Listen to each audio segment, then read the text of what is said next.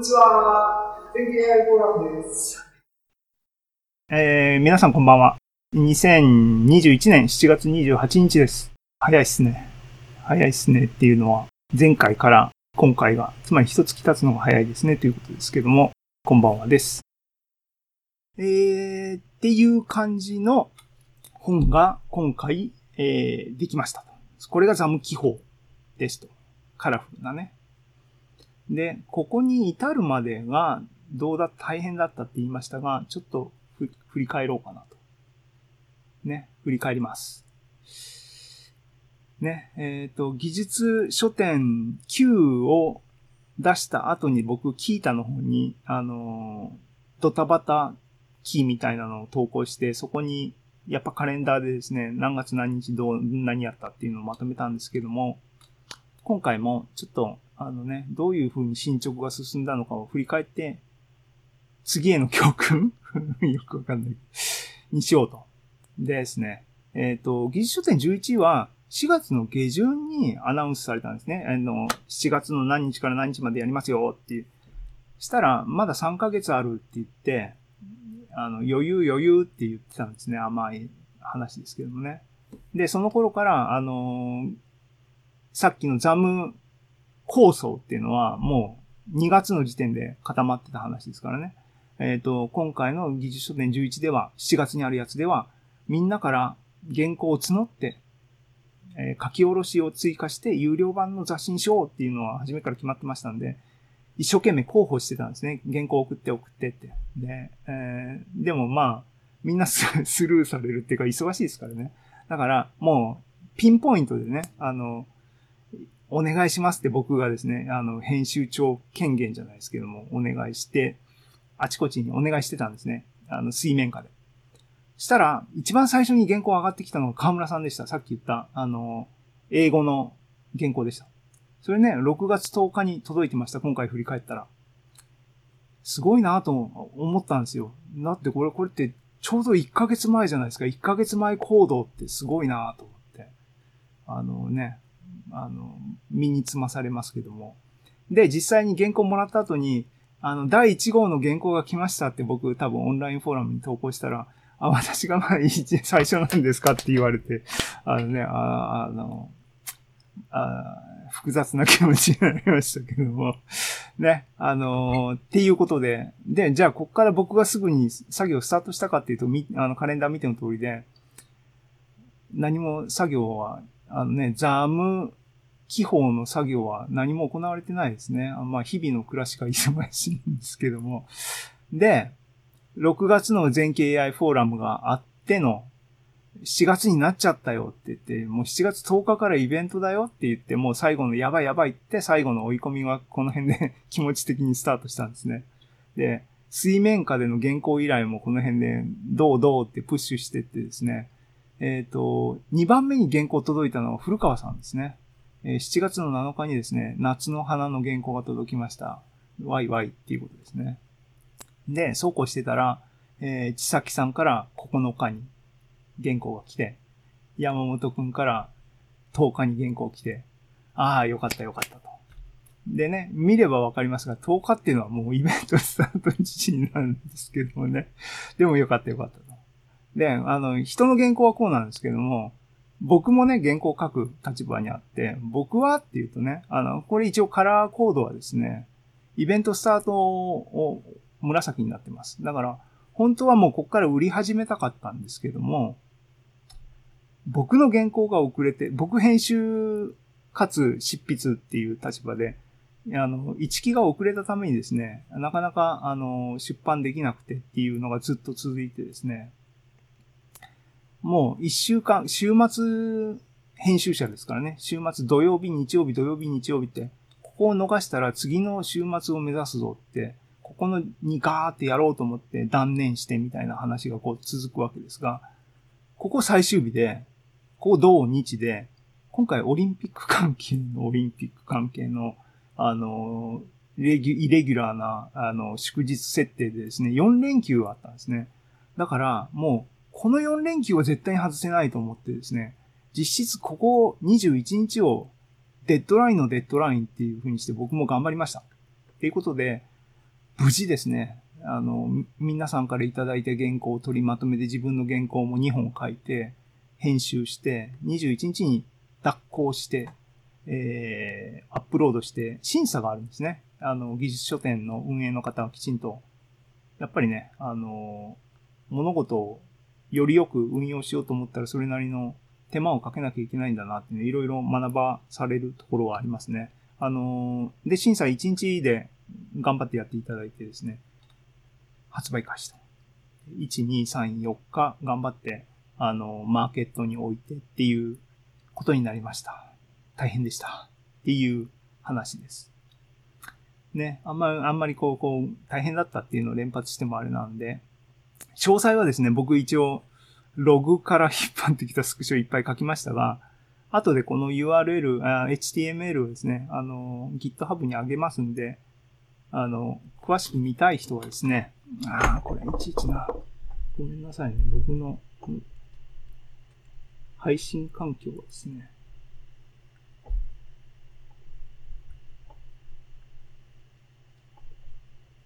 なんでこれこうなっちゃう。まあいいや。またこれ、あの、あれだな。タブレットであれしよう。すいません。えー、詳しく見たい方はですね、後で、まあ見たい人いないと思うんですけども、あの、赤裸々に大変だったことが伝わると思います。っていうことで、でも、大変だったけど、無事に、無事に出ました。でですね、ついでにですね、一言、あのね、最終日にですね、最終日だけじゃないんですけども、もちろん、会期スタートの時点できちんと、えっ、と、リリースできてれば、えーで、あのこっちでね、あの、紹介してほしいってフォームに、運営の方にですね、送ればですね、何回か YouTube イベントでですね、あの本を紹介してもらえるっていうのをやってたんですね。で、僕たちの本は今見ていただいたように、もうギリギリになって出たので、最終日の最終イベントの時にやっと紹介してもらったっていう形なんですが、YouTube で紹介していただきました。あの、これって、ズームでこれを YouTube で YouTube を再生するとどうなるんだ？僕よくわかんないけど。えーっと、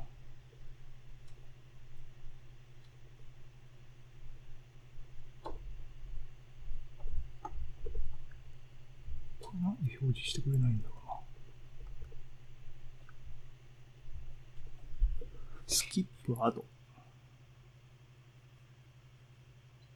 クロージングセレモニー。だから、スキップ、あ、これスキップしてくれないやつだ。よいしょ。はい。ここでね、ザム記法。紹介してもらいました。ね、あのー運営の、えー日高さんと高橋さんですね。高橋さんは達人出版の高橋さんですけども。えー、ね、紹介していただきました。嬉しかったです。えー、で、興味ある方は見てください。はい。えー、っていうことで、あの、無事に出た出たっていう話なんですが、最初にね、あのいろいろ僕が仕込んだ思いがいろいろ編集のね、ありますって言いました。で、もうちょっとね、あの、自慢げなことをですね、自慢げなことを言っときたいなと思って、ネタとしてね、えっ、と、松なぎじゃないですけども、これあれだな。後にしよう。えっ、と、はい。なので、ザム記法解題、解説ですね。えー、3つほどネタを今からご紹介します。ね。その1、その1、東海道53次。東海道53次なんですが、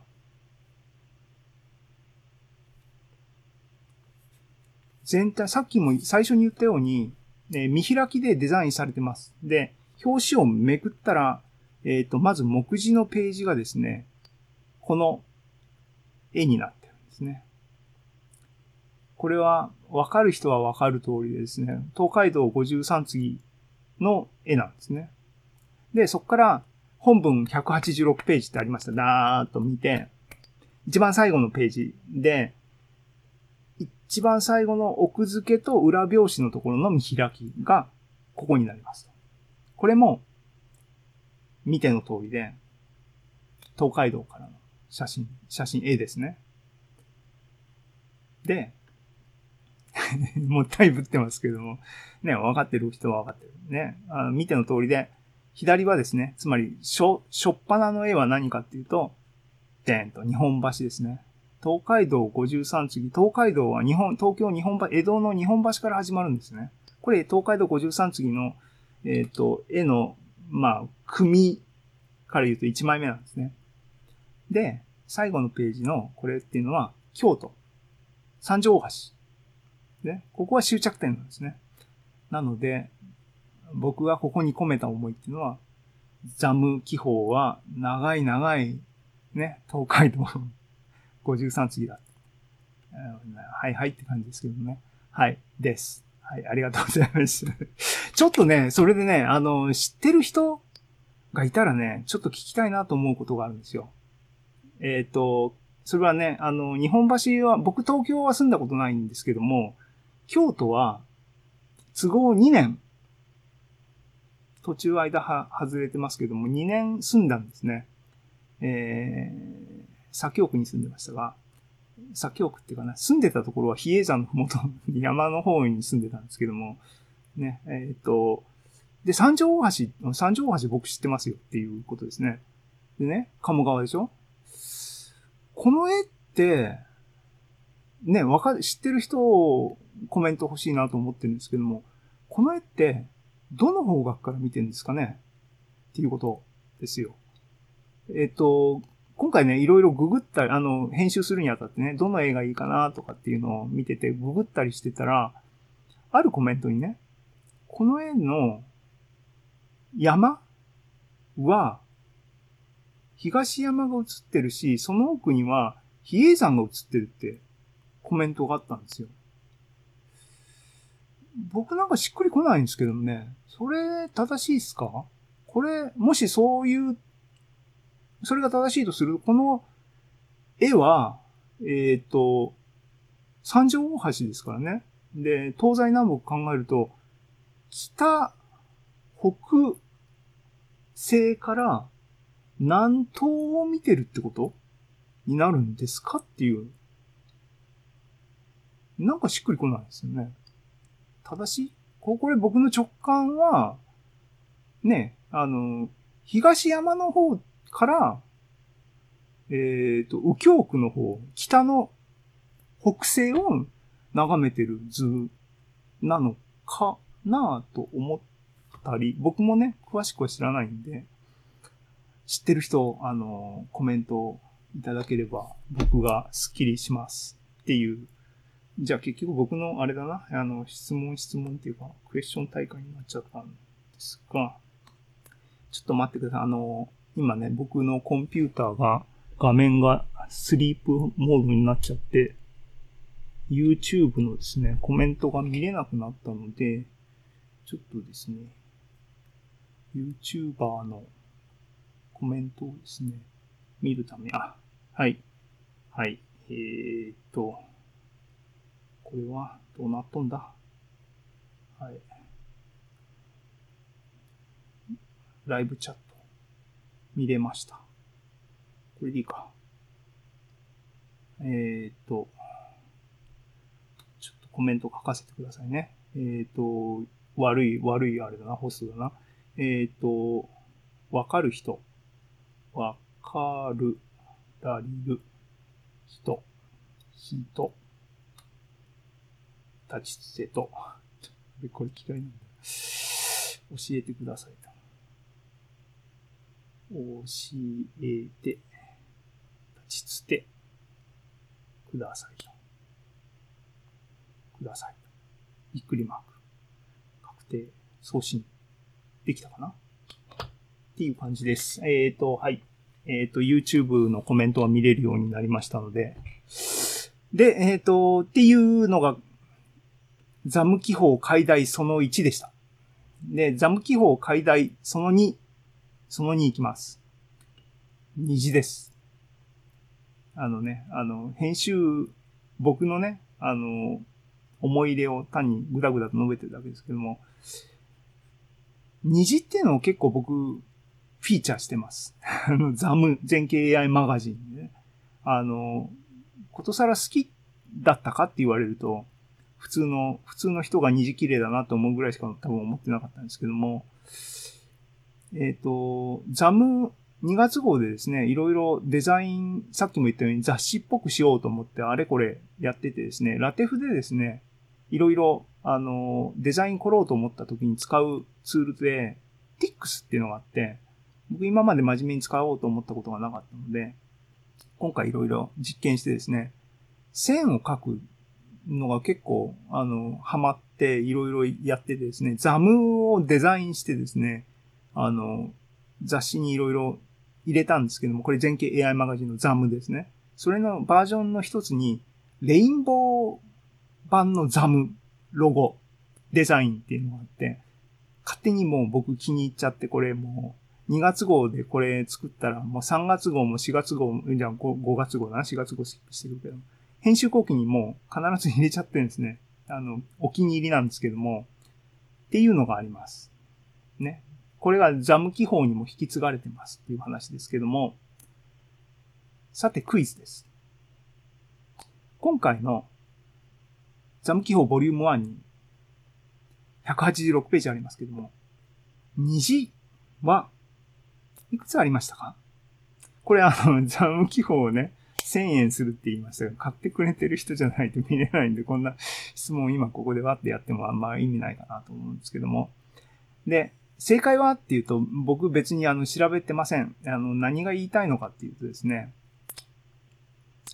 広重の絵から、色、絵をいろいろピあの見ててですね、なんかあの、ザムに使える絵ないかなと思って見てて、虹の絵がね、あの、目についたんですよ。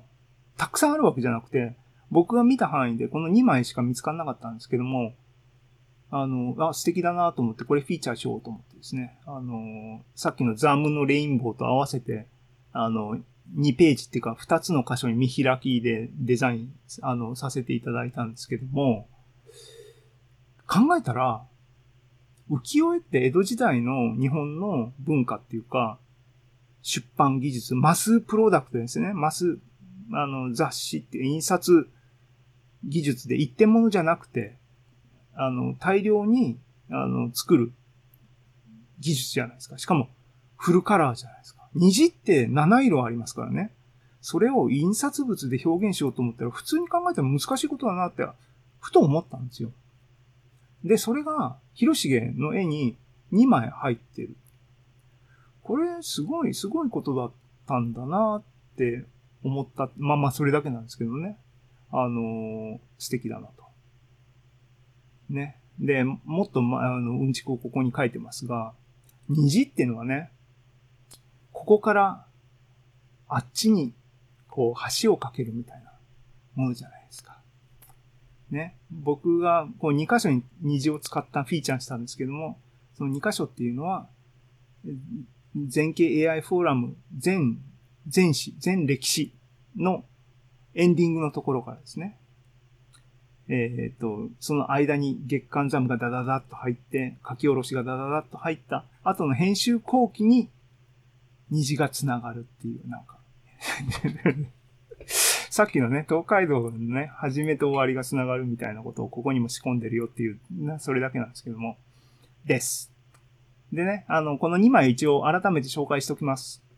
1枚目は縦長のやつでですね、広重、どっちも広重ですけども、広重の54州名所使いっていうのは、日本のいろんな場所の多分風光明媚なっていうか、ちょっと変わった風景の、えー風景を、えー浮世絵にしたシリーズなんだと思いますね。僕全部知らないんで、ここれが良かった。あと、どこだっけ？ナルトの渦とかもあったかな？あと、薩摩のなんかへんてこな、とんがった山とかもあったかな？なんか、そういう感じの中の一枚で、これ対馬ですね。長崎の沖のやつかな？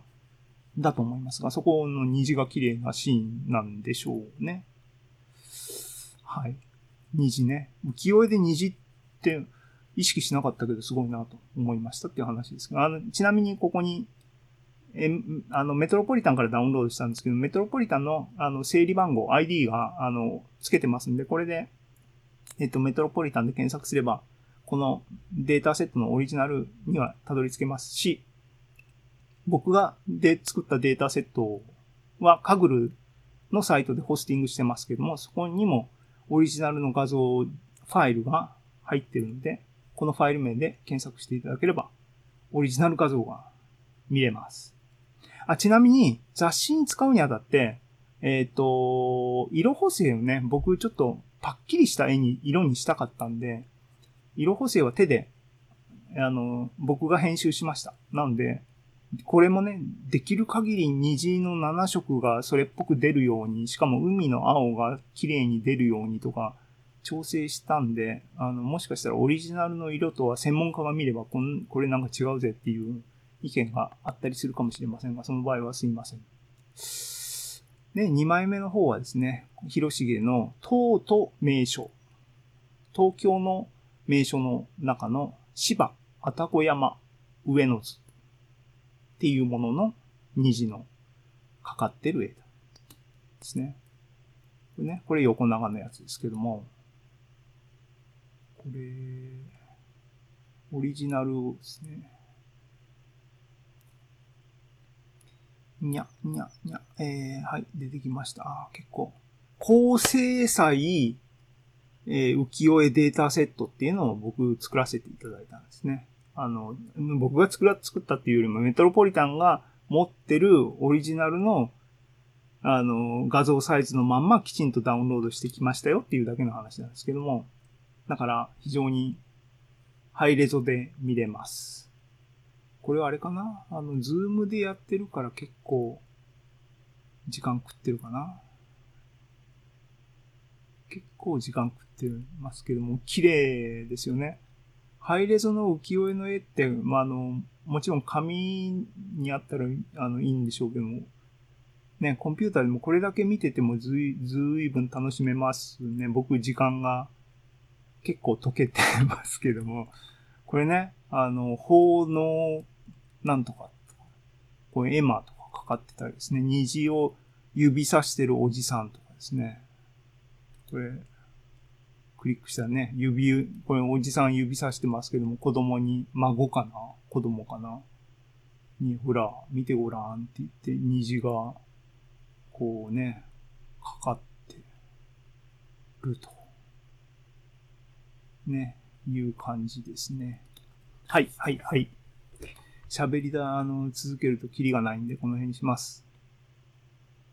はい。えっ、ー、と、もうついでにね、ザム記法解題その3、3つあるって言いました。3つ目、おまけですけども、ザム記法クイズ。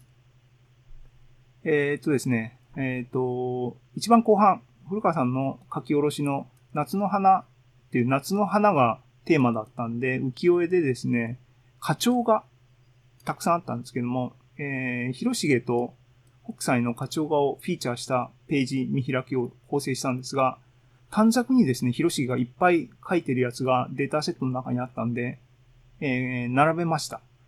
が、えー、セレクションするのがめんどくさかったので、見つけたやつを全部えー、80、じゃあ31枚か、並べました。結果、31枚の中で全部がユニークなわけではなくて、同じ図柄のものが含まれてます。